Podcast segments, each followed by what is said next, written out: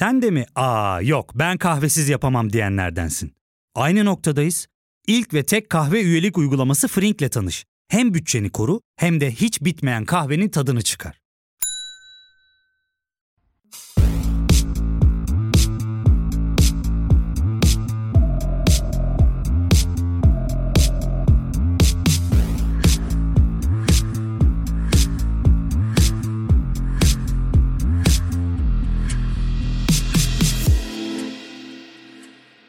Bir tahayyülün peşinde kolektif bir havuz oluşturmak ve hatırlamaya çalışmak için yola çıkan Vervele 3 yıldır yolda. Bu bölümde Vervele'nin kurucularından Baver'le queer yayıncılığı, deprem sonrası queer üretimi ve tabii ki Vervele'yi konuşacağız. Bir önceki bölümde yine yeni yeniden 90'ların yapımcıları Sezgin ve Vervele'nin de editörlerinden olan İlker'le beraberdik. Sezgin ve İlker'le ayrıca T24'teki yeni programım Ayrı Kotu için de bir bölüm kaydettik. Mart ayında ayrıca şöyle bir şey denk geldi. İşte Barcelona'da yaşayan Baver burada, New York'ta yaşayan İlker burada, Münih'te yaşayan Sezgin burada. Aynı anda bir buluşma şansımız oldu. Full'den zaten İstanbul'da böyle bir canımlar tutulması diyeyim. Ben de hazır bu ekibi yakalamışken işte bir o stüdyoya, bir Podbi stüdyosuna, bir T24 stüdyosuna sürükledim. E, şimdi Baver'le karşılıklı Podbi stüdyosundayız. Hoş geldin Baver, nasılsın? Hoş bulduk. Çok iyiyim. Nihayet dağlardan, taşlardan, işportacılardan, esnaflardan sonra bana da sıra geldi.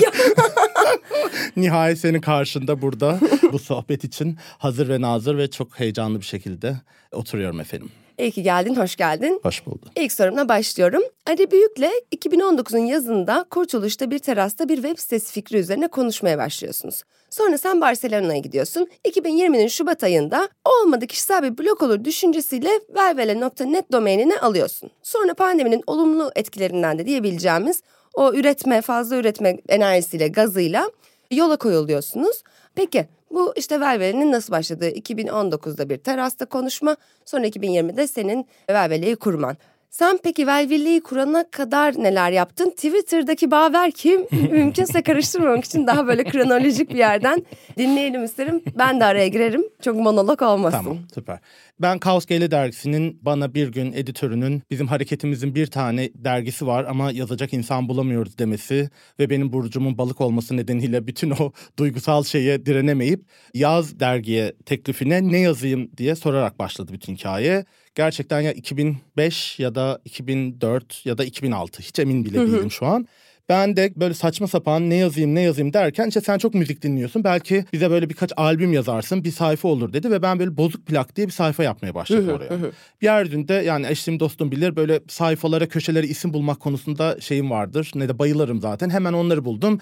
Depeche Mode albümü yazdım falan ne alaka hiç bilmiyorum. İşte birkaç tane Lubunya şarkıcı yazdım. Sonra derken o yazma eylemi yani lisede sadece kompozisyon yazmış biriyken ve hayatında hiç yazmaya, yazarak bir kariyer yapmaya yani işte kariyer diyorsak ona düşünmemiş, bunu planını yapmamış biri olarak finans sektöründe çalışıyordum o sırada çünkü ve böyle e, hiç planladığım bir şey değildi. Derken Kaos'ta Kaos örgütleniyor evet. muydun? Yani evet, hani evet. şey orayla bağlantın Lubunyalık'tandı. Aynen ya benim hayatımın iki dönemi var. Hep dediğim bir işte Kaos Geyle'nin Ankara'daki kültür merkezinin kapısından girdiğim o günün öncesi ve sonrası. Anladım. Ben yani bir tesadüfler eseri iş yerinde uğradığım Lubunya olmamdan kaynaklı şiddet tehditler sonucu izin alıp bir hafta Ankara'ya gittim. Ankara'da bilenler bilir şimdi hala orada yok diye düşünüyorum. Dost Kitapevi vardı. Dost Kitapevi'ne girip yani çok hayatımın en çaresiz Lubunya olduğuma dair ne yapacağımı bilemediğim ve böyle sahipsiz hissettiğim şey anıdır yani zirve anı. Param yoktu. Kaos Gele dersini buldum. Oradan şeyi adresi aldım hı hı. ve kültür merkezine gittim. Kapıyı çaldım. Bana kapıyı açtılar.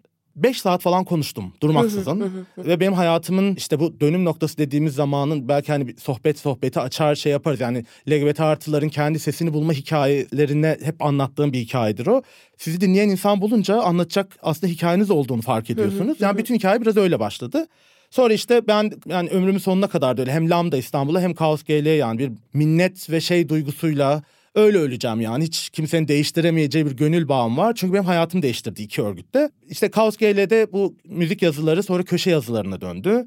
Lambda'da bu sefer bir medya komisyonu kurduk. O medya komisyonu derneğin basınla olan ilişkilerini sürdürmeyi amaçlıyordu. Çünkü yani LGBT hareketiyle basının kurduğu ilişki çok korkunç bir ilişkiydi. Bin yıl sonra falan hiçbir şey değişmemiş olması biraz üzücü olsa da orada da metinler yazmaya başladım. Derneğin yaptığı etkinlikleri şey yapıyorduk işte onlar anlatmaya başladık. Birden orada da hani olay bildirme, yapılmış bir etkinliği aktarma gibi yani farkında olmadan aslında muhabirlik yapmaya başladım. Ama e, böyle düşünmüyordum bunu.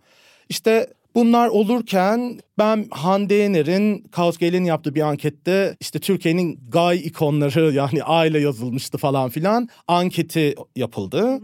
O anket yani saçma sapan bir şekilde benim gerçekten gazetecilik hayatımın şeyi oldu. Başlangıcı mı? Yani bir dönüm noktası oldu çünkü şimdi isimlerini vermeyeyim sonra beni yalanlarlar rezil olmayayım ama bir yazı yazdım ben de. Birinci çıkmıştı işte neden Hande Yener şey albümünü yaptığı zaman Romeo'nun olduğu albüm. Evet. İşte böyle Nasıl her yerde evet de. aynı işte her yerde çalıyor.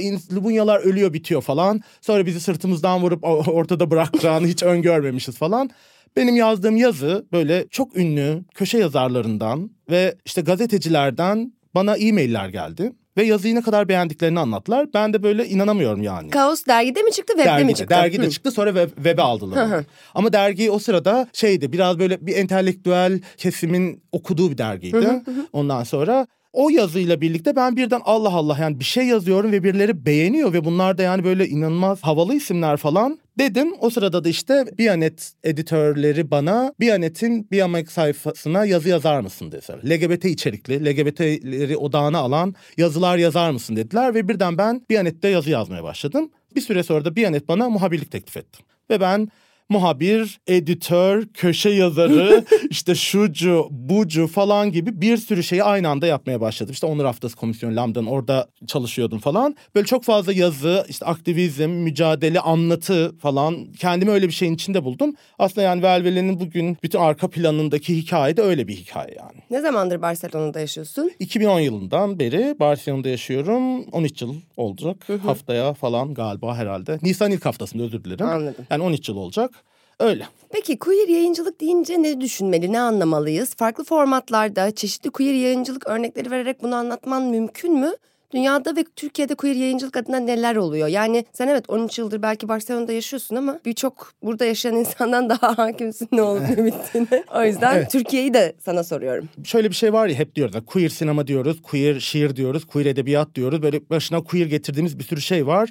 Aslında bu bu hareketin yani Türkiye'de de bilmiyorum dünyada da belki çok böyle üzerine tartışıp tartışıp işte çerçevesini çizdiği, sınırlarını çizdiği, tanımını yapabildiği bir şey değil. Biz de açıkçası queer medya dediğimizde ben yani LGBT artı insanların ürettiği, çalıştığı, söz söylediği, işte başka sözlere, seslere yer verdiği bir alan olarak tahayyül ediyorum bunu. Onun formatının benim için şey, benim nazarımda bir sınırı yok. Yani bu hangi araçlarla yaptığımız, hangi olanaklarla yaptığımız şey değişken bir şey. Şimdi sosyal medya çağında yaşıyoruz. İnsanlar Instagram canlı yayınları yapıyor. TikTok şeyindeyiz. Şu an erasındayız dünyanın. Şimdi oralarda inanılmaz hani LGBT artı insanların içerikleri var. inanılmaz öğretici şeyler var. Sadece LGBT artı meselesini de değil yani bir sürü. Bütün bu kesişimsellik dediğimiz yani sömürgecilikle transfobi ilişkilerini anlatan videolardı şuydu buydu. O yüzden ben böyle çok geniş kapsamlı yani sosyal medyayı da web sitelerimizde bu senin yaptığın podcastleri de yani yine başka podcastleri işte şey şiir ondan sonra Instagram hesaplarında öyle şairler hani LGBT artı şairler şiirlerini yayınlıyorlar görsel fotoğrafçılar yapıyor. Ben bunların hepsini beraber queer media. Medyanın şemsiyesinin altında düşünüyorum kendi adıma. Ama bu tartışmayı da yani yürekten yapmayı işte neye ne diyoruz meselesinin üzerine daha çok konuşmamız gerektiğini düşünüyorum. Çünkü bu benim kişisel tanımım bir yandan. Bir yandan da şey şöyle özet yani İbne Basın bunu da yazdaki İbne Basın nihayet var benim için. o da biziz yani işte Kaos G'yle var senin yaptığın. Bütün bunların hepsi bence o. Yani ben queer medyadan da ziyade işte İbne Basın bunu da yaz diye bağırdıkları slogan attıkları oradaki İbne Basın buyurun yazıyorum diye ayağa kalkmış insanların hepsine queer medya diyorum kendim. Anladım. Peki burada üreticinin kendisinin mi işte queer, LGBT artı olması sence belirli oluyor? Bunu bir queer yayın ürünü olarak, yayın işi olarak görmekte. Yoksa ibnelerle alakalı, lübunyalarla alakalı başkasının bir heteronun laf söylemesinde alır mısın queer Evet. yayıncılığın içine? Yani o siz heteronun kim olduğuna bağlı olarak tabii ki şeyimi saklı tutuyorum. Çünkü herkesi alır mıyım çok emin değilim. Ama şöyle söyleyeyim. Hani LGBT artı insanların, editörlerinin olduğu, çalışanların olduğu ve bu alanda çok ciddi bir kaynak üretmiş bugüne kadar ve üretmeye devam eden. Mesela beş harfleri de ben queer medyanın içinde hı hı. dahil görüyorum. Çatlak zemini de görüyorum. Hı hı. İşte yani G-Zone'u da görüyorum. Yani okuduğum, şey yaptığım bir yer olmamasına rağmen orayı da görüyorum. Ama şey meselesi yani kim iyi yapıyor, kim kötü yapıyor tartışmasından yani kimi takip ettiğimden bağımsız olarak söylüyorum. Evet yani onların siz heteroların bizimle kurdukları dayanışma zemini, bunu eşitlik üzerinden yapan, böyle ilişkilenen ve bizim mücadelemizi gerçekten önemseyen kendi hayatı içinde. Yani sadece bize lütuf ederek hani ay sizin de iyi yaşamaya hakkınız var zavallı Lubunyalar gibi bir yerden değil de benim bir işte atıyorum şöyle şöyle bir insan olarak daha iyi bir hayatım olabilmesinin yolu sizin özgürlüğünüzden geçiyor diyebilen ve ilişkiyi buradan kuran insanların da buna elbette dahil olabileceğini düşünüyorum. Çünkü bir Lubunya'nın sözüne yer veriyor olmak, kendi gördüğü, bulunduğu topluluğun eleştirisini yapmak buradan ötürü falan bunlar değerli şeyler. Onları elbette ki dahil edebiliriz diyorum. İşte şey gibi düşünelim. Kendimiz biz merkezdeyiz. Böyle bir çember var, çember var. Onları da orada bir yere oturtacağız gibi. Müttefiklik seviyesine göre. E, aynen aynen. Yani herkes yine de haddini bilerek şey yapsın yani. İlişkilensin bu durum. Daha yaygın yayıncılıkta yani işte böyle nasıl diyeyim ana akım merkez gibi bir yayıncılıkta Lubunyalar kendine ve yayınlarına yer bulabiliyor mu? Yaygın yayıncılık dünyasında queerlerin imkanları ve imkansızlıkları neler oluyor? Senin gözlemlerin yıllar içerisinde neler oldu? Belki biraz medya ağırlıklı söylersin ama aklına edebiyat dünyasından işte başka video içeriklerden, sinemadan vesaire de örnekler gelirse onlarla da zenginleştirebiliriz. Evet şey diyormuşum bunu yayınlanması kaydıyla davet edersin orada anlatırım diye. Şimdi yani ben 2000'li yılların başından beri LGBT aktivizmin içindeyim. Çok uzun bir aralık oluyor artık gerçekten. Böyle geçen gün hesap ettim dedim ki inanılmaz yani ve bunun büyük bir bölümünde ben medya meselesiyle çok ilgilendim. Hem daha sonra kendimin de gazeteci muhabir olması işte editörlük falan hikayesi böyle Türkiye'de yaygın medyada, merkez medyada yani bugün artık yandaş medya diye adını da değiştirebileceğimiz o dünyada LGBT artı temsili karnesi hep kötü. Hep kötüydü. Ama biz mesela Lambda İstanbul'da kurduğumuz medya komisyonu zaten o kötü temsili, bu kötü ilişkilenme biçimini, bu bizi sadece bir şiddetin, bir ayrımcılığın kurbanı olduğumuzda gören ama yaptığımız diğer iyi şeyleri yani bizim de aslında sıradan insanlar, sanatçılar, şunlar bunlar gibi çeşitli üretimlerimiz olduğu, sözümüzün olduğu, başka şeyler hakkında da fikirlerimizin olduğunu ayırdına varmalar için çok uğraştık. O uğraşılar biraz meyvelerini verdi bir süre gerçekten. Çünkü Türkiye'deki bütün mücadelelerin hep böyle bir şey var ya bir pik yılları var. O aralarda her şey biraz sanki geçmiş yıllarla falan kıyasladığında aa diyorsun ki biz çok ilerleme kaydettik falan. İşte üzerimizden sonra geçen dozerler ve canımızı çıkartan bütün günler gündemler daha henüz gelmemişken işler sanki biraz iyiye gidiyor gibiydi. Çünkü Lambda İstanbul'dan röportaj almak isteyen, röportaj yapmak isteyen gazeteciler artık biz onlara şeyler hazırlamıştık. Böyle metinler. Hı hı. Yani LGBT artı insanlarla ilişki kurarken nelere dikkat etmek gerekir? Kavramlar şunlar. İnsanlara şunları demeyin. Böyle yapmayın. İnsanlar size bir şeyi anlatıyorlarsa anlatmak istemedikleri yerde artık durun zorlamayın. Çünkü bunun şöyle şöyle sonuçları olur gibi gibi böyle bilgilendirici şeyler hazırlıyorduk.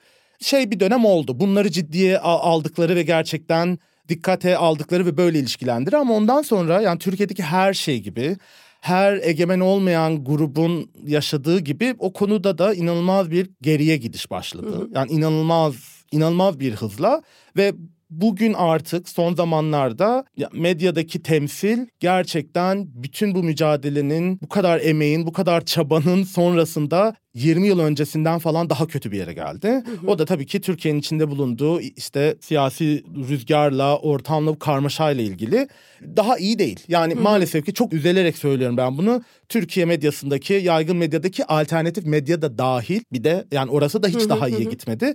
LGBT artı temsili gerçekten artık neresinden tutsak ne, öbür tarafı elimizde kalan eleştirilecek sayısız şeyin olduğu bir durumda. Ama üzücü olan şey şu Yaygın medya eyvallah. Yaygın medya hani direksiyonda kim varsa o tarafa doğru giden bir yapı.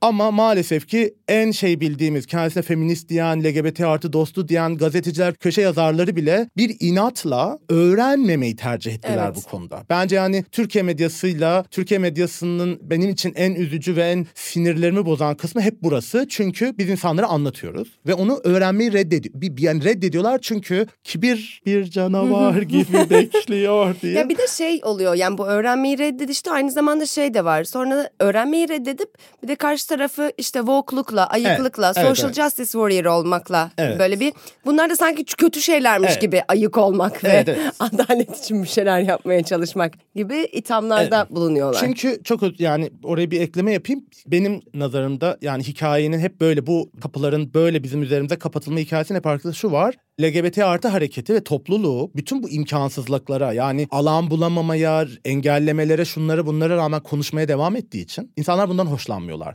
Yani Velvele'nin kuruluş şeyi hep öyle bir şey. Yani bir tahayyül de ama Velvele bir cüret. Yani LGBT artı medyacılığı, medyası bir cüret hikayesi bir yandan da. O cüretten hoşlanmıyorlar. Çünkü bizle kurabildikleri yegane ilişki bizim kurban olduğumuz hikayeler üzerine.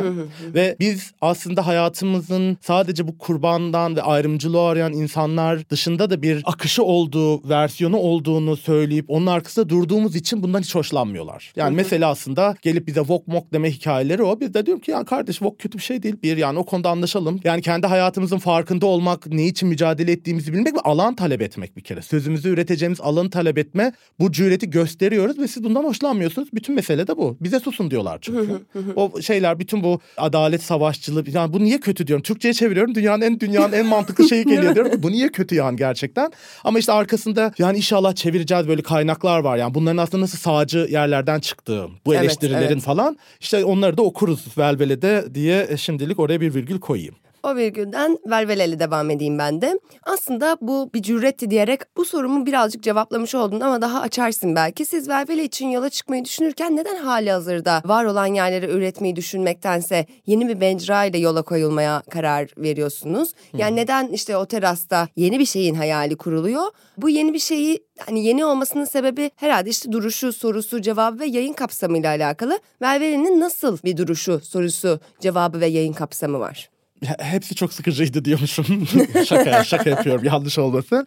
Yani hani şey bir şey dedik ya Velvele orada bir hatırlamak için yola çıktı hikayesi. Evet, evet. Şimdi ben çok çok depresif, hiçbir şey yapamadığım, ben niye yazı yazacağım ki, kim okuyor ki bunları dediğim bir dönem geçiriyordum.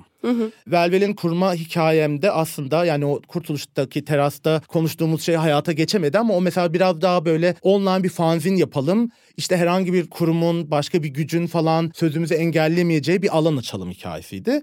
O olmadı ama ben döndüm ve daha kötü döndüm Barcelona'ya buradan. Çünkü İstanbul'a gelmiştim. Böyle bir süre kalacaktım. İşte annem ölmüştü ve şöyle bir yere tıkanmıştı benim yaz sürecim. Annemi hatırlamakta zorlanıyordum. Yani annemin yüzünü hatırlamakta zorlanıyordum. Rüyalarda görüyorum görüyorum kafasına geliyoruz ve yüzü yok falan ve ben buna çok takıldım. Terapiye başladım bir arkadaşım tavsiyesiyle. Ama bu hatırlama mevzusunda neden böyle bir sorun yaşıyorum kısmı bende şey oldu. Ve sonra bir gün bütün bunları düşünürken yani bir işte HIV testi yapmaya gittiğim sırada şeyde beklerken, sonucu beklerken manasızca çok gerildiğimi fark ettim ve bu da benim için bir şey oldu. Yani ben bugün yani HIV ile ilgili hani bütün şeyimiz değişti falan niye korkuyorum hala bunun sonucundan hikayesi. Sonra aslında orada da nasıl kolektif bir hafızanın hala bugün bizimle olduğunu yani O panik kendini hatırlatıyor değil mi? O AIDS paniği tırnak Kesinlikle işte 80'lerdeki o AIDS krizi dedikleri yani gay kanseri diye başlayan AIDS krizi diye devam eden ve yani inanılmaz, inanılmaz, inanılmaz, inanılmaz göz göre göre insanların ölüme gönderildiği, hiçbir kaynağın ayrılmadığı ve işte Tecrit edildiği. tecrit edildiği, e, işaretlerle gösterilip korkunç canavarlaştırıldığı, insanlıktan çıkartıldığı ve bizim kaybettiğimiz insanlar, bizden çalınan yani inanılmaz insanlar vardı ve ben o korkun hala bu kadar yıl sonra 2000'lerde Barcelona'da bir şeyde hastanenin koridorunda benim yanımda oturduğunu fark ettim. ve ben bu, birden bu böyle parçalar birleşti. Yani hatırlamak niye mühim? Kolektif hafıza niye mühim? Ve oradan yani geldi bütün hikaye böyle akmaya başladı. Niye başka bir yer olmadı hikayesi de biraz öyle bir yerdi. Yani Kaos GL vardı. Kaos GL'ye tabii ki çok önemli bir yer ama Kaos GL bir daha çok haber sitesiydi. İşte G-Zone'u bir duymuştum. G-Zone çok ana akım bir şey yapıyordu. Tabii ki öyle şeylere de ihtiyacımız var. Eleştiriler hani başkadır yaparız falan. Velveli tam böyle sanki G-Zone'un o popüler şeyiyle Kaos GL'nin haberciliği arasına bir alternatif olur mu diye düşünmüştüm. Şimdi flash flash şey yapıyorum. Beş harflerin LGBT artı odaklı bir versiyonunu yapabilir miyiz? De, hikaye. Gerçekten çünkü önümde başka örnek yoktu. Ya da Anladım. çatlak zemin. Öyle başladı biraz hikaye yani. Başka bir mecraya ihtiyaç neden var şeyi, neden oradan gidelim hikayesi. Anladım. Peki bana Velvele'nin web sitesinin haritasını böyle seslendirmem mümkün olur mu? Yani velvele.net'te neler var? Hangi kategorilerde neler ziyaretçilerini bekliyor? Tabii ki. Şimdi önce şu bilgiyi vereyim. Şu an üstüne çalışıyoruz. Oralar biraz değişecek. Değişecek. Evet. Hı hı. işte daha kullanıcı dostu ve biraz daha kafamızdaki yansıtan bir şeye dönüşecek orası ama Velvele'nin amacı özellikle önem verdiği alanlar vardı. Onlardan biri mesela işte LGBT artı edebiyatçılar. Evet, Velvele Evet. Edebiyat Kolu. Evet, Velvele Bu Edebiyat isimler Kolu. değişecek mi? Değişir herhalde bilmiyorum. Bir anladım. onları konuşmak gerekiyor. Tamam. Konuşacağız yani ama şeyleri isimler de- hani isimler değişmekten ziyade işte bu biraz organlarını anlatayım yani. Velvele Olur, hani bir vücut olur. diye. Şimdi bir kere şey var. Queer yani LGBT artı şairlerin şiirlerine yer verdiğimiz Yeryüzü Ağacı diye. Yani arkadaşlar Özger'in bir şiirinden şey yaptığımız adını oradan koyduğumuz bir yeryüzü ağacı var. Cahide Birgül'ün o da bir işte queer kadın edebiyatçıydı.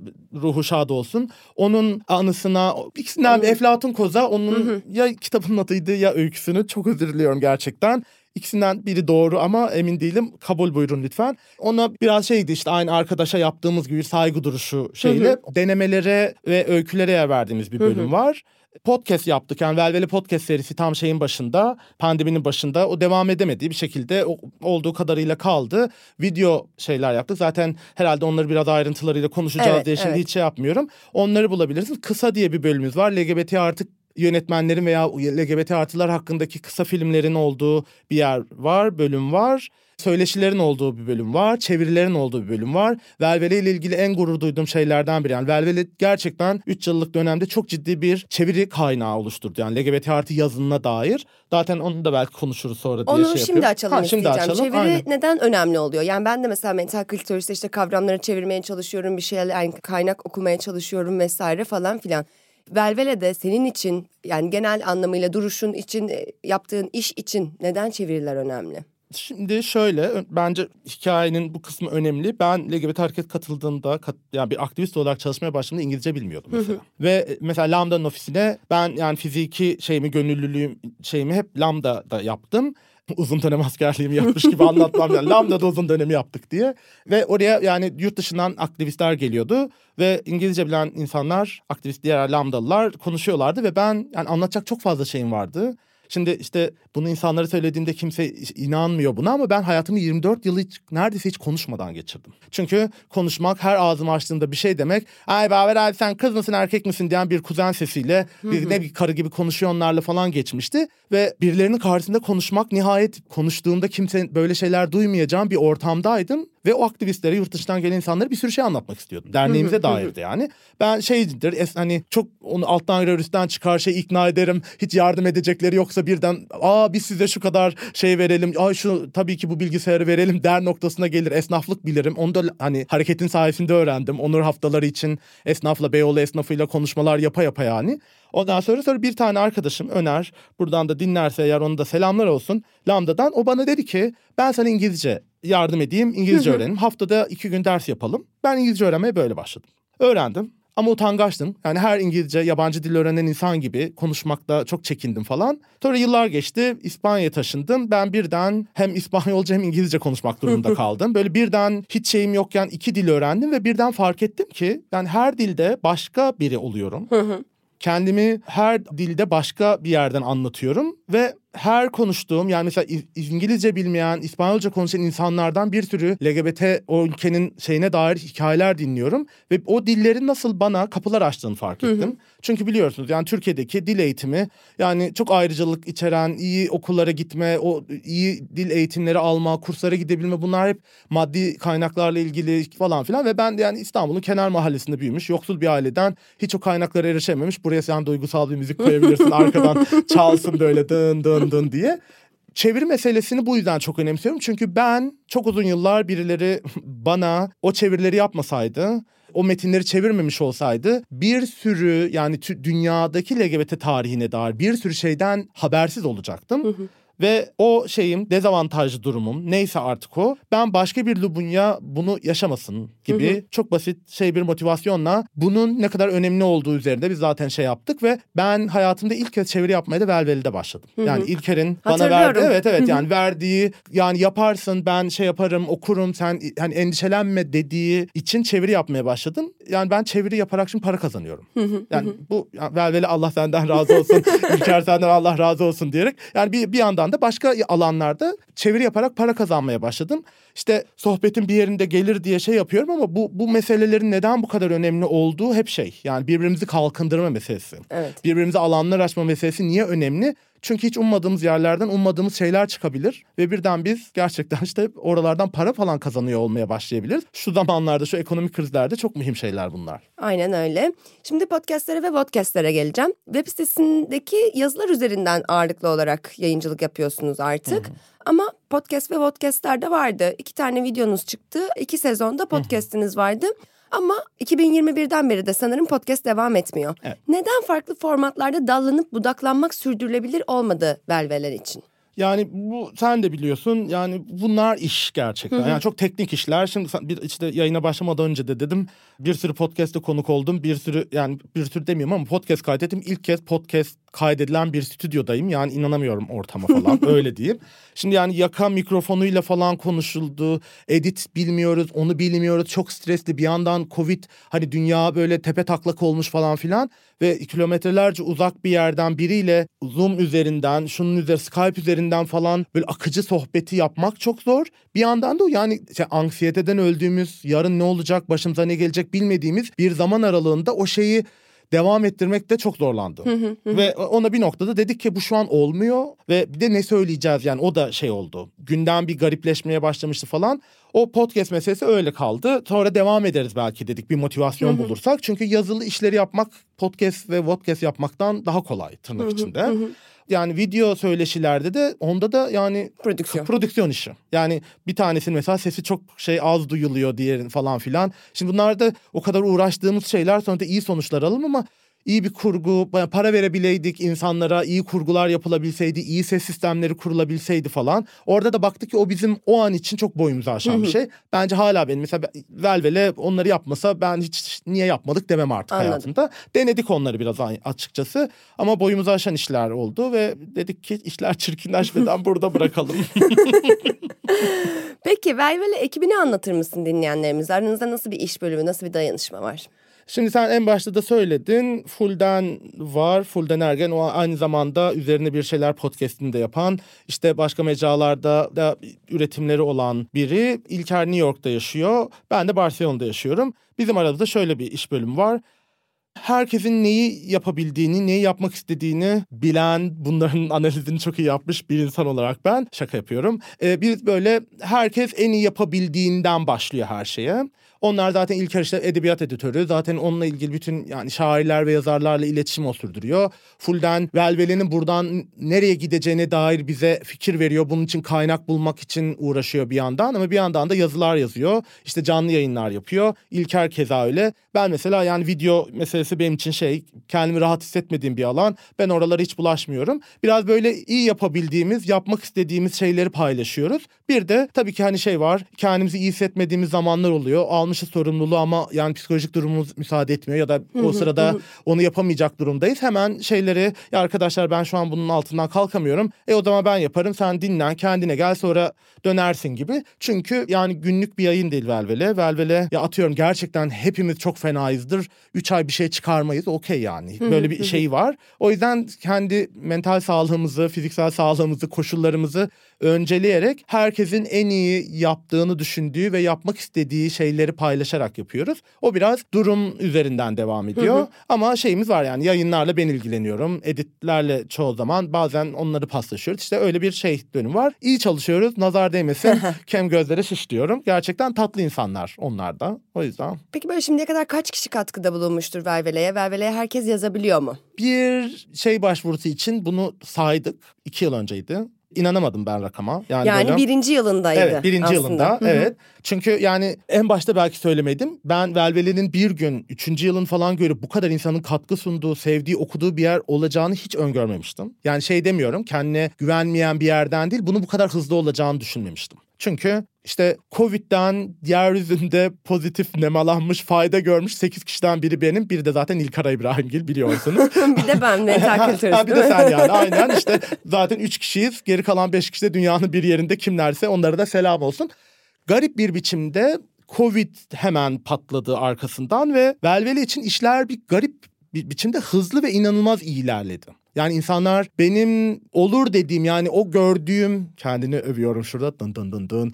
O ince gördüğüm boşluk yani velvele şuraya böyle çok güzel oturur ve burayı doldurur dediğim yeri çok hızlı doldurdu.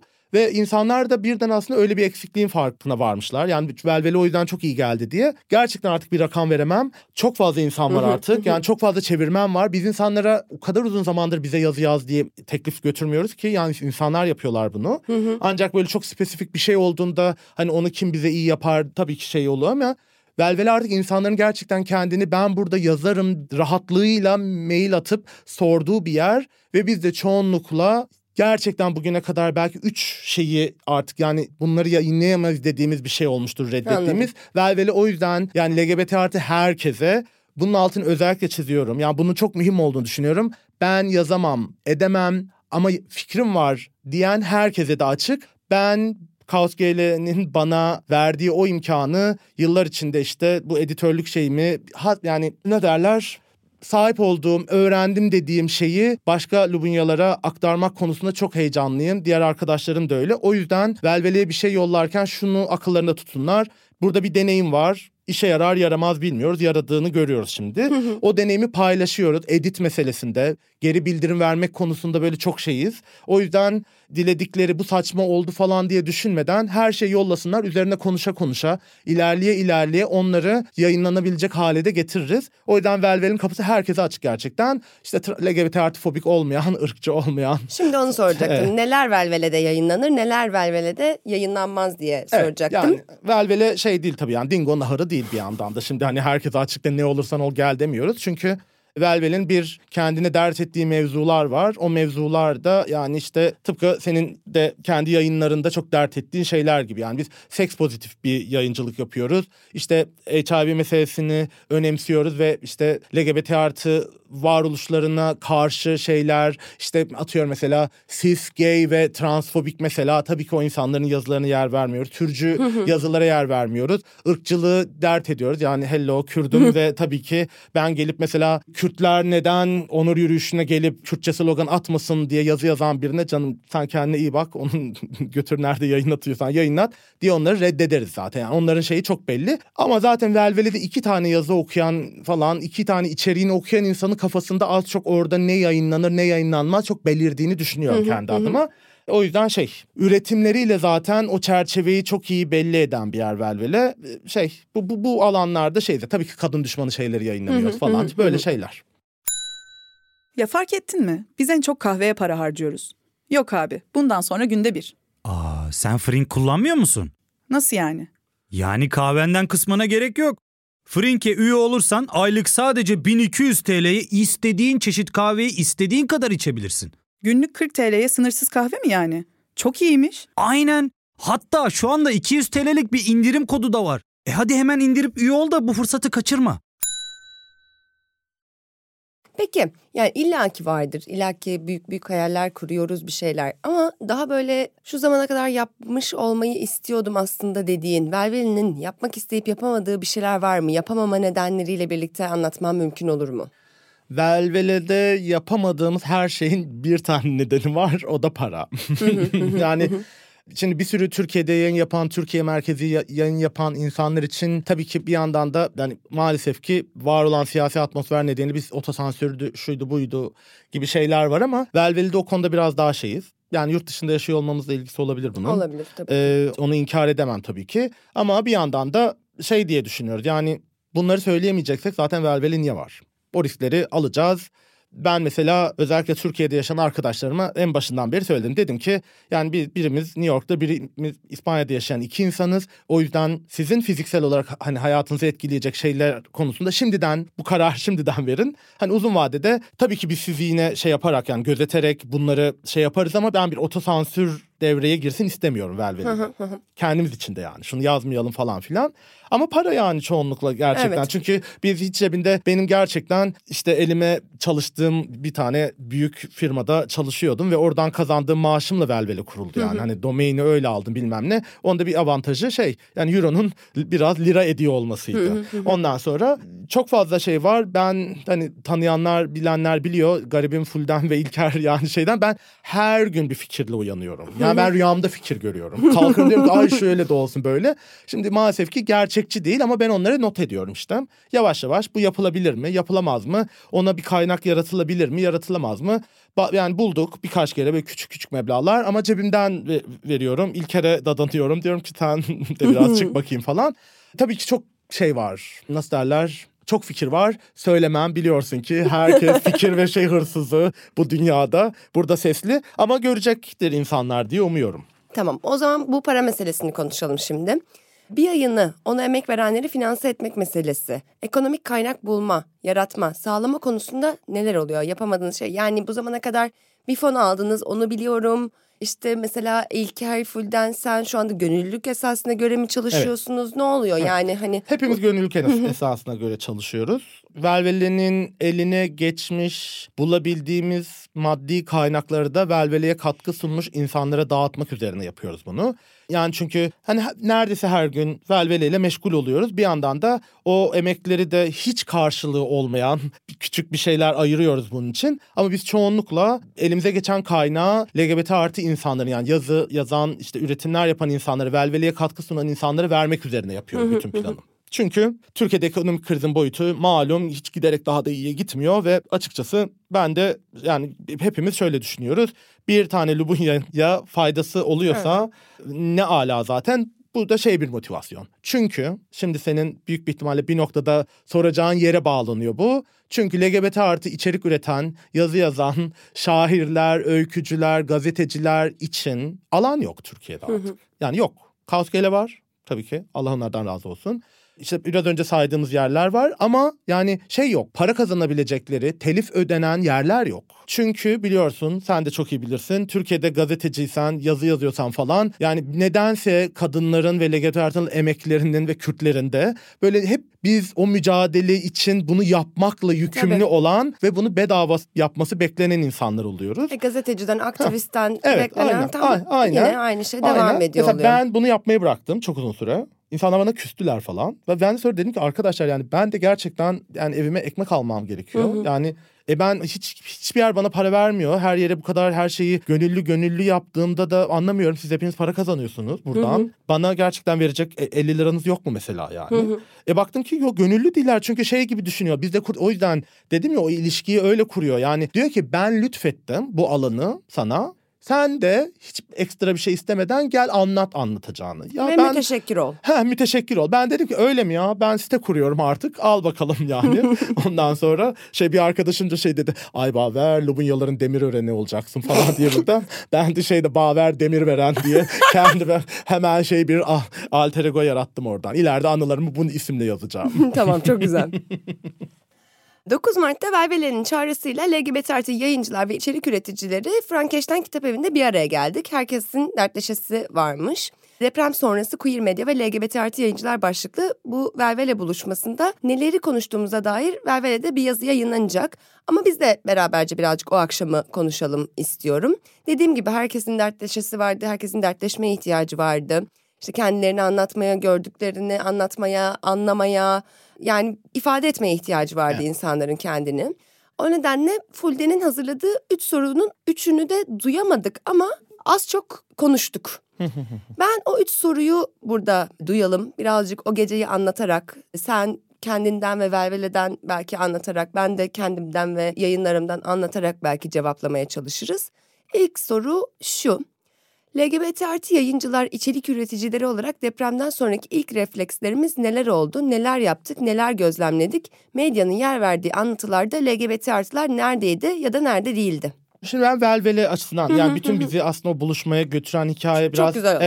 Evet e, şöyle bir şeydi biz hızlı bir refleksle dedik ki deprem olduğunda bir sabah uyandık işte hepimiz o korkunç haberler geliyor falan ve ne yapacağımızı bilemez halde hızlı bir şey trafiği döndü aramızda. Benim yani muhabirlikten gelen, gazetecilikten gelen ve eski işte aktivizmden gelen böyle bir şey olur, bir felaket olur, hızlıca yapılması gerekenler nedir diye. Vakti zamanda zaten şurada bir yerde işte not ettiğim şeyler var fa- falan. Birden o fi- fikir doğdu. Dedik ki depremle ilgili şey yapalım. içerik çıkalım. Onlar neydi? İşte depremle ilgili başlatılan hızlıca yardım kampanyalarıydı. Biz bunları derleyelim. Çünkü biliyorsunuz işte zaten sonradan da inanılmaz şeyleri döndü. Bir güven meselesi var, kurumlara dair bir güvensizlik var falan filan. Biz de dedik ki ne yapabiliriz? Bu kurumları kendi güvendiğimiz, insanları tanıdığımız, arkasında durabileceğimiz şeyleri derleyelim. Bir içerik olsun. İnsanlar buradan birbirlerine bunu belki dolaşıma girer falan.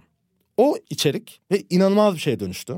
İnanılmaz. Yani Almanya'dan, İngiltere'den, ABD'den, şuradan buradan insanlar şey atıp teşekkür ettiler. Dediler ki buradaki şeylerle yaptığımız toplantıda sizin listenizi şey yapıyoruz falan. Sonra bir gün Tayland'dan biri bana mail attı. Ben o gün oturdum ağladım gerçekten. Dedim ki Tayland mı? Ne diyorsunuz ya gerçekten?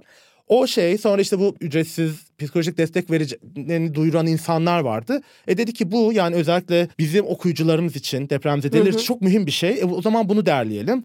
Bir işte aldık taktık bütün ilanları tek tek arandı bu insanlar. Kurumlar sorduk teyit ettik bu bilgi doğru mu? Evet dediler biz onların hepsini teyit ettik falan.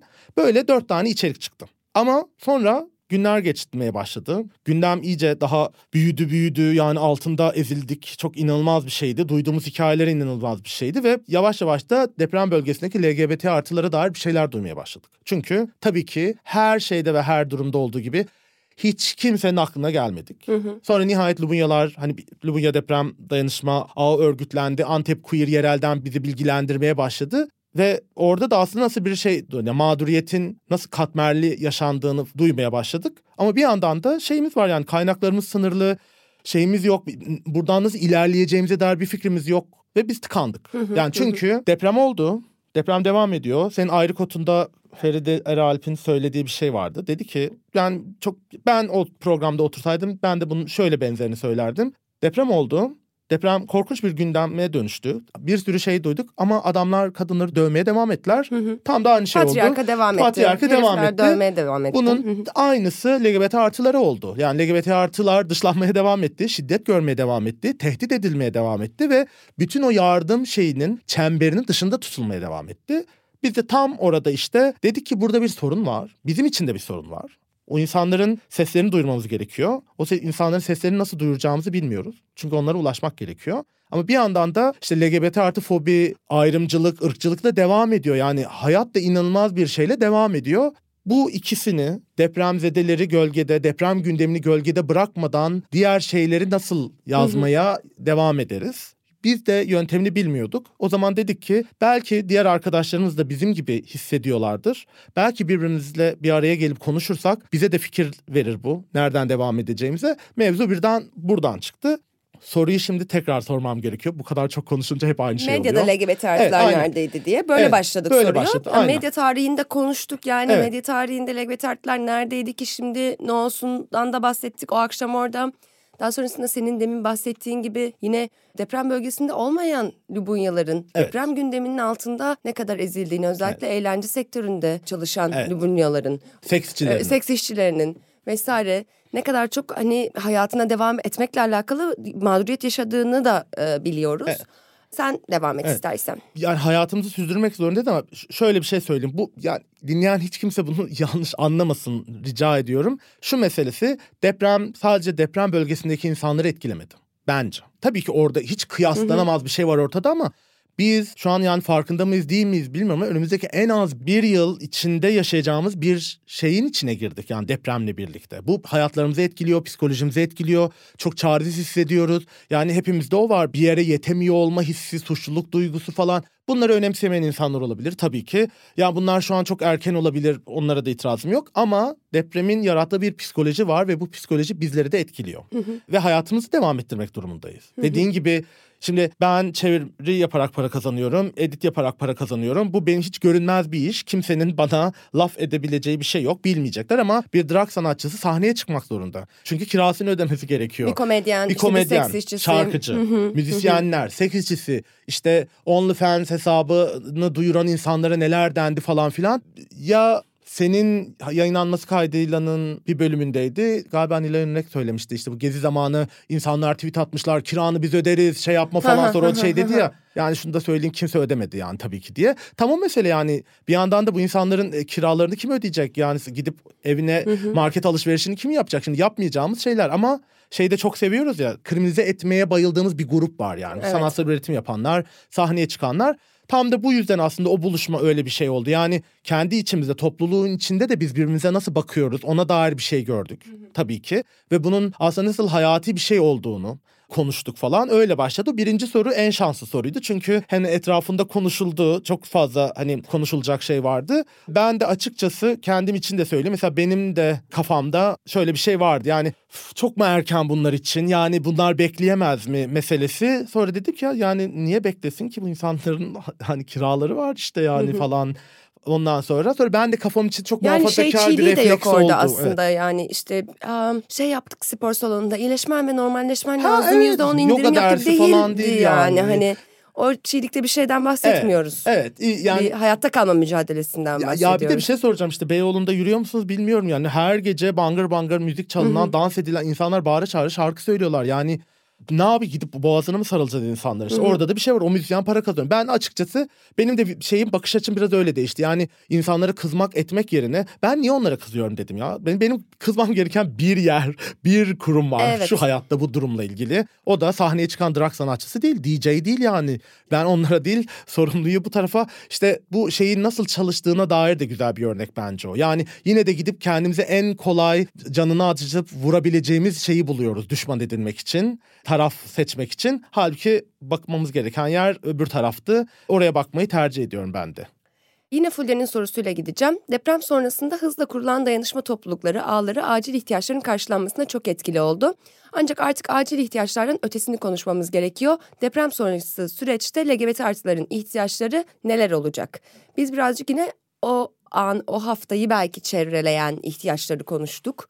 Uzun vadede tabii ki de yine neler yapılabilecek, nasıl birbirimizle iletişimde kalırız, uzun vadede hala bu konu üzerinde çalışan insanlardan nasıl güncelleme alırız, nasıl dahil oluruzu konuştuk bu ağlara, topluluklara.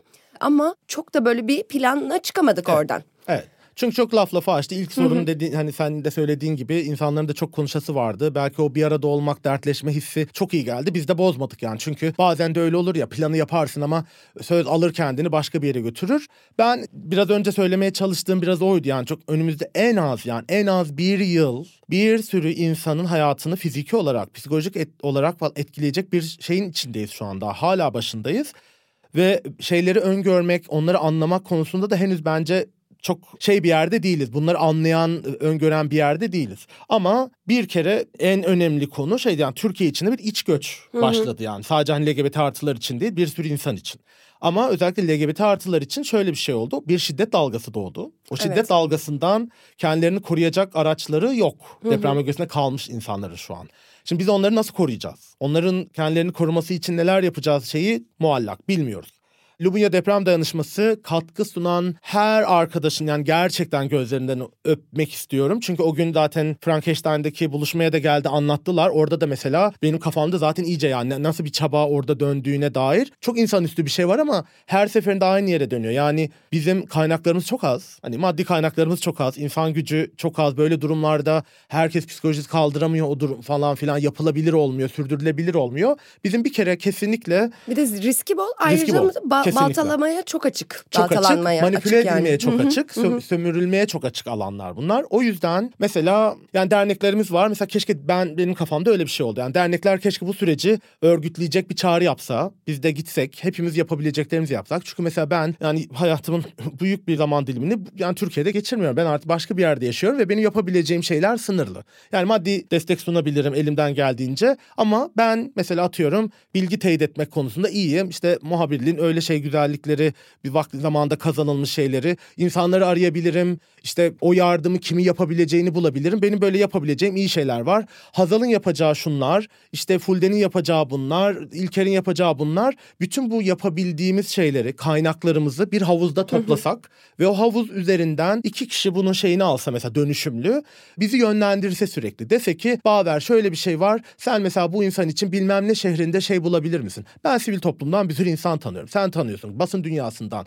Yani zengin arkadaşlarım var. Böyle durumlarda yani faydalanabileceğimiz insanlar var. Yurt dışında tanıdığım insanlar var. Hani 10 euro verse işte 200 lira ediyor falan. Anladınız mı? Hani birilerinin bizi böyle yönlendireceği bir ağ kurulsa. Benim yani şeyim bu. Velvele bunu yapar mı diye düş. İşte şey yapıyorum şu an. Anladım. Bunu döndürüyorum. Ama ben, ben bir noktada dernekleri bunu şeyle gidelim. İşte yani hep beraber. Bu planla e, fikirle. Bu planla fikirle gidelim. Belki buradan böyle bir şey iletişim ağı çıkar. O iletişim ağı bir sınırlı insanla olur. Yine bir güven şeyi üzerinde kurarız. Ama onlar böyle herkes kendi network'üne oradaki şeyi taşır. Oradan o ağırlığına getirir. Çok özür dilerim.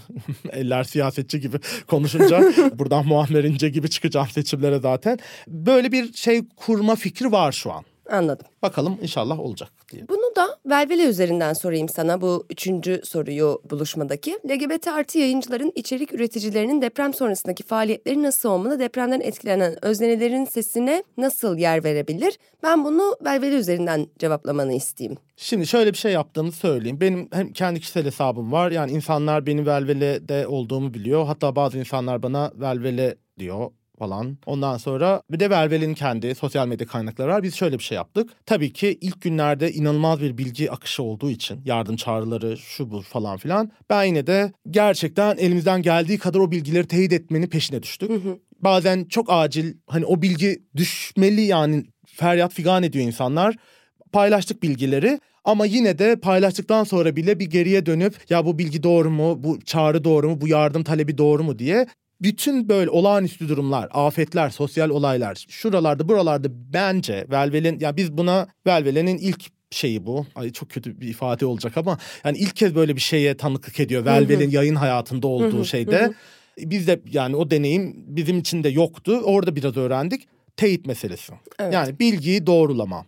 Güvenilir kaynaklarla iletişim kurma. Yani insanlardan yardım istemekten çekinmeme. Yani Hazal biz şöyle yapıyoruz ama şurada bir tıkandık. Sen bize bu konuda yardım eder misin? O derneğe güvendiğimiz insanlara gidebilme ve egolardan şeylerden bağımsız. Biliyorsun işte Madilik o da şeyin hepimiz bütün kurduğumuz bu dünyanın parçası. Ama onları falan geride bırakıp kişisel şeyleri geride bırakıp oradaki o aciliyetleri göre birbirimizi bu konuda da uyarma. Mesela sen diyelim ki senin için şeydir dersin ki ya Velvele şu konuyu sanki atlıyor gibi arkadaşlar ona da bir baksanıza falan. Böyle bir bu network işte bizim işimize yarayabilir diye düşünüyorum.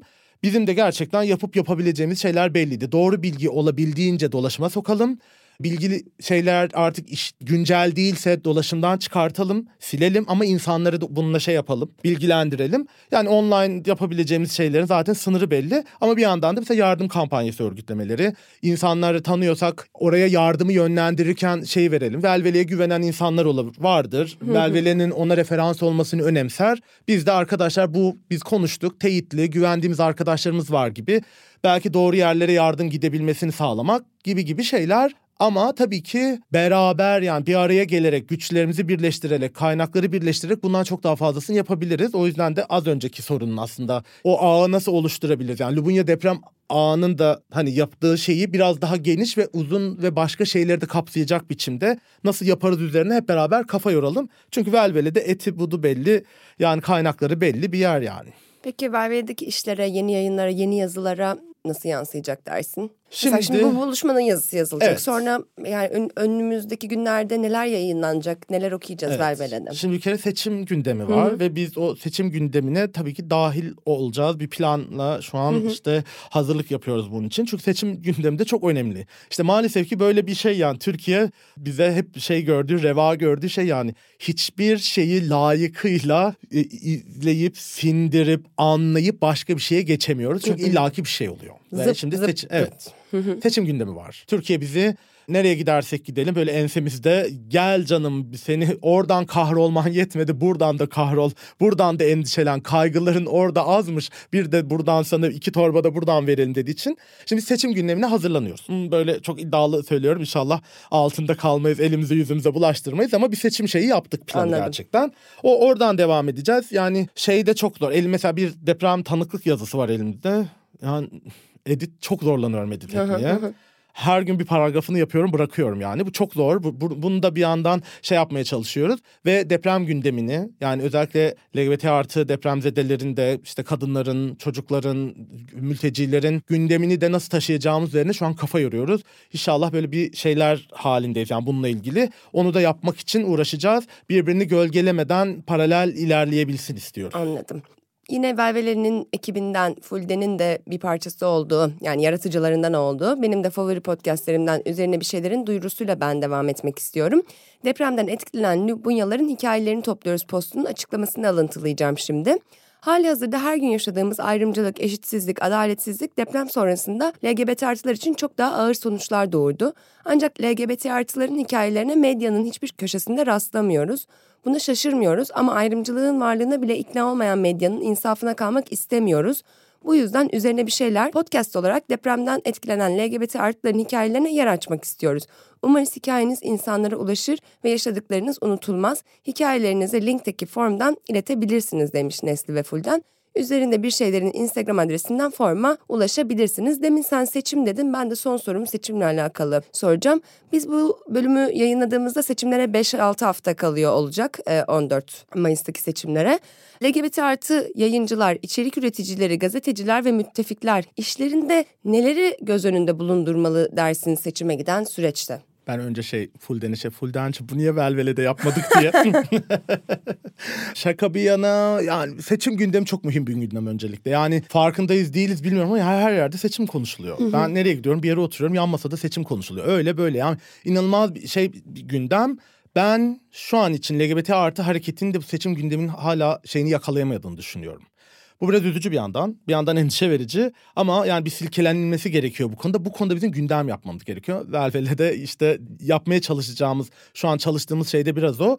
Bu gündemde kendi sözümüzü görünür, taleplerimizi görünür, kaygılarımızı görünür kılmak zorundayız. Çünkü kimileri için abartı, kimileri için değil ama bu seçimin aslında belki de bundan sonra hem ülkenin hem bu ülkede sivil toplum mücadelesi veren insanların hayatlarını çok ciddi anlamda etkileyecek bir seçim olduğunu öngörüyor herkes. Şimdi bunları hesaba katarak şimdiden artık bu seçimin parçası olduğumuza dair bir gündem yaratmak zorundayız.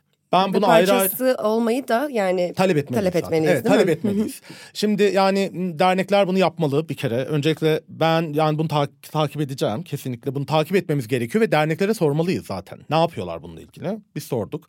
Bir yandan da şeyler yani bu alanda yazanlar, edenler yani nedir seçimle ilgili şeyimiz? Ne bekliyoruz, ne öngörüyoruz? Yazı yazmalı. Herkes şu an yazı yazabilen, podcast kaydedebilen, işte video çekebilen herkes bu gündemi canlı tutmalı ve bence başka Lubunyaların da seslerine yer vermeli. Çünkü LGBT hareketi ve topluluğu sadece işte derneklerden ve ya da yayın yapan insanlardan müsemma değil yani bir sürü hiç dinlemek için dönüp bakmadığımız bir şeyler söyleyen, bir şeyler söylemek isteyen çok fazla Lubunya var.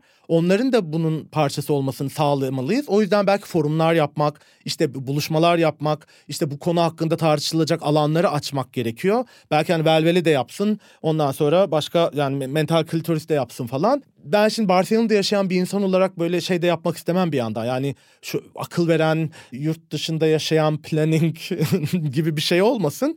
Ama bu gündem mühim bir gündem. Çok hayati bir gündem ve hayatımızın bir sürü yerini yani benim Barcelona'da yaşayan benim de hayatımı etkileyecek bir şey bu. Yani eğer buradan gitmiş Lubunyalar buradaki gündemin ve mücadelenin parçası değil diye düşünüyorsanız çok büyük bir yanılgı olduğunu düşünüyorum ben onun. Biz maalesef ki yani diyebilirim ya da iyi ki hala buradaki mücadelenin ve gündemin parçasıyız yani takip ediyoruz bizi etkiliyor yani buradaki kalan arkamızda bıraktığımız insanları da o yüzden seçim gündemini biz yani yakalayabildiğimiz her yerinden yakalayıp orada başkalarına şey vermeden bunu yapmalıyız. Yani ben işte bilmem ne koalisyonunun partisindeki insan bizim için bir şey desin diye beklememeliyiz. Biz onlara gidip kapılarını çalıp bizim hakkımızda şunları söyleyin. Bizim taleplerimiz bunlar. Siz ne söylüyorsunuz bizimle ilgili? Nedir planınız? Bize ne vaat ediyorsunuz diye görmek zorundayız. Hı hı. Çünkü bizi ya çok karanlık bir süreç bekliyor şu an hazır mıyız onu bilmiyorum. Hı hı. Mesela LGBT topluluğu buna hazır mı onu bilmiyorum. Konuşulmuyor çünkü. Bu sinik başımıza da bitmesinler, ensemizde boza pişirmesinler diye kenarda duran ve sessiz bekleme halinin bizim uzun vadede hiçbir hayrını görmeyeceğimizi düşünüyorum. O yüzden o vakit bu vakittir yani. Olabildiğince ses çıkartmalı ve sözümüzü söylemeliyiz ki bu sürecin bize getirecekleri karşısında yalnız kalmayalım. Çünkü biz depremde gördüğümüz üzere ilk gözden çıkartılanlar her zaman olduğumuz için bu sefer buna belki müsaade etmeyelim ve bizi yalnız bırakmamasını umduğumuz insanlara ve kurumlara en azından şeyde tutalım, tetikte tutalım. Bizim hakkımızda konuşmaya ve söz söylemeye onlar da başlasınlar ve ortalığı Velvele'ye vermeye devam edelim. Kesinlikle, kesinlikle, kesinlikle. Çok çok teşekkür ediyorum Baver bu bölümde konuğum olduğun için. Senin ekleyeceğin bir şey yoksa ben bölümü yavaştan kapatacağım. Ben çok teşekkür ederim. Tabii ki ekleyeceğim bir şey var son bir söz olarak. Yani bir tekrar bir gün buralarda konuşmak fırsatı olmayabilir ama hani Velvele'de bunu söylemeye olabildiğince her yerde söyleyeceğim. Ben 24 yıl boyunca ağzından çıkan hiçbir şey dikkate alınmamış, ciddiye alınmamış, konuşabildiğim her alanda dalga geçilip aşağılanmış bir Lubunya'ydım. Bir gün bana Kaos GL ve Lambda sözümün, söylediğim şeylerin önemli dinlenebilir olduğunu görmemi sağladı. Yazı yazmaya başladım, konuşmaya başladım. Bu podcast'i dinleyen herhangi bir yerde herhangi bir LGBT artı insan eğer kendini değersiz hissediyorsa, sözünün önemi olmadığını düşünüyorsa, beni kim dinler ki diye kaygılanıyorsa, yalnız hissediyorsa şunu bilsin. Yalnız değiller. Her zaman sözümüzün, sesimizin buluşacağı yerler oluyor. Velvele gerçekten öyle bir yer. Yani korkunç reklamcılığım.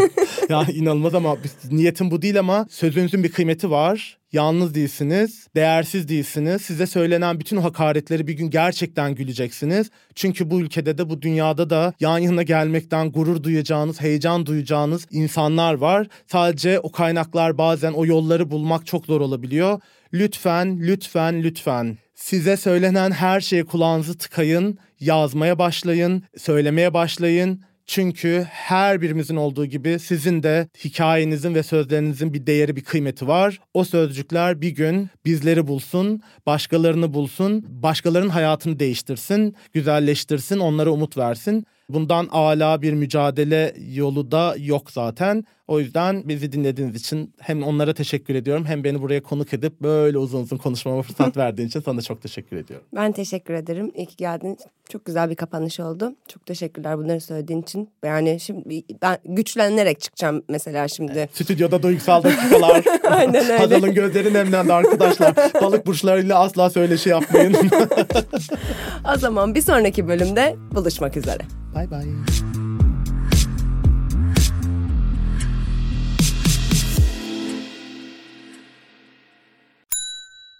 İlk ve tek kahve üyelik uygulaması Frink, 46 ildeki 500'den fazla noktada seni bekliyor. Açıklamadaki kodu girerek sana özel 200 TL'lik indirimden faydalanmayı unutma. Hadi sen de Frink üyeliğini başlat, kahven hiç bitmesin.